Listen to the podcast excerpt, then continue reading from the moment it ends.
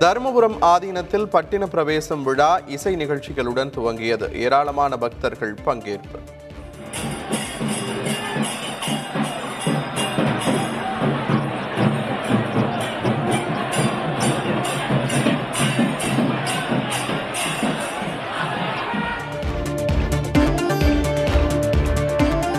தமிழகத்தில் இருந்து அனுப்பிய நிவாரணப் பொருட்கள் இலங்கை சென்றடைந்தது. இலங்கை அரசிடம் ஒப்படைத்தார் இந்திய தூதர் கோபால் பாக்லே.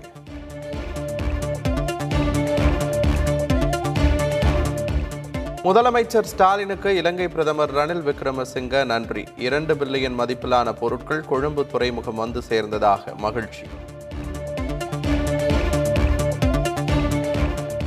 முதலமைச்சர் ஸ்டாலின் நாளை மேட்டூர் செல்கிறார். இருபத்தி நான்காம் தேதி காலை மேட்டூர் அணையை திறந்து வைக்கிறார்.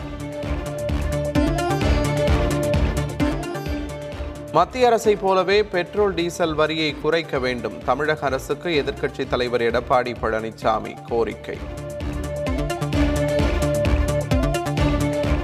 ஸ்ரீபெரும்புதூரில் நூற்றி ஐம்பத்தி ஐந்து கோடி ரூபாய் செலவில் புதிதாக இஎஸ்ஐ மருத்துவமனை. மத்திய அமைச்சர்கள் அடிக்கல் நாட்டினர்.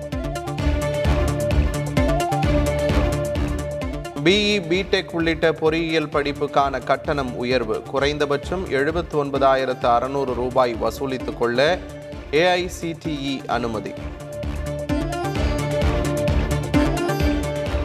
மாப்பிள்ளை சம்பா அரிசிக்கு புவிசார் குறியீடு பெறுவது பற்றி முதலமைச்சர் கவனத்திற்கு கொண்டு செல்லப்படும். உணவுத்துறை அமைச்சர் சக்கரபாணி தகவல்.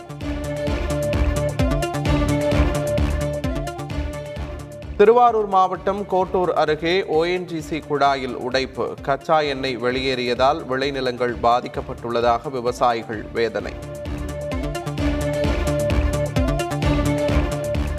ராஜீவ்காந்தி நினைவு நாளில் ஆறு பேரின் விடுதலை பற்றி ஆலோசனை நடத்துவதா? முதலமைச்சர் ஸ்டாலினுக்கு தமாக தலைவர் ஜி கே வாசன் கண்டனம். பத்து புள்ளி ஐந்து சதவிகித இடஒதுக்கீடு வழங்குவது காலத்தின் கட்டாயம் என அன்புமணி ராமதாஸ் கருத்து. பாமக பொதுக்குழுவில் பேச்சு. கொடைக்கானலில் ஜிப்லைன் சவாரி அறிமுகம். இயற்கை அழகை பார்த்து உற்சாகம் அடைந்த பயணிகள்.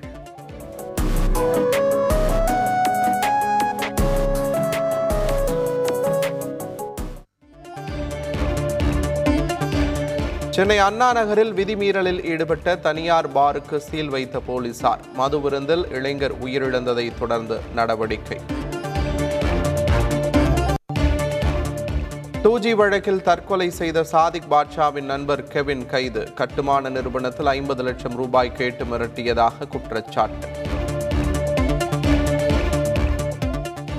நெல்லை கல்குவாரி விபத்தில் பாறைக்குள் சிக்கிய லாரி ஓட்டுநர் ராஜேந்திரன் உடல் மீட்பு. எட்டு நாட்களுக்கு பின் மீட்கப்பட்டு உடல் கூராய்வுக்கு அனுப்பி வைக்கப்பட்டது.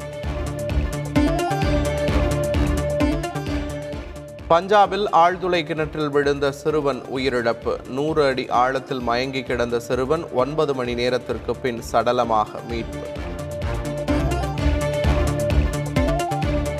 வாரணாசி மாவட்ட நீதிமன்றத்தில் நாளை ஞானவாபி மசூதி வழக்கு விசாரணை. உச்சநீதிமன்ற உத்தரவை தொடர்ந்து நீதிபதி அஜய் கிருஷ்ண விசாரணையை தொடங்குகிறார்.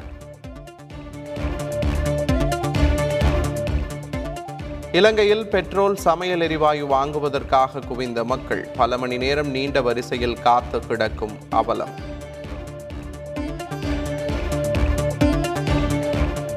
தென்னாப்பிரிக்காவுக்கு எதிரான டி டுவெண்டி தொடருக்கான இந்திய அணி அறிவிப்பு. அணியில் மீண்டும் தினேஷ் கார்த்திக் சேர்க்கப்பட்டார்.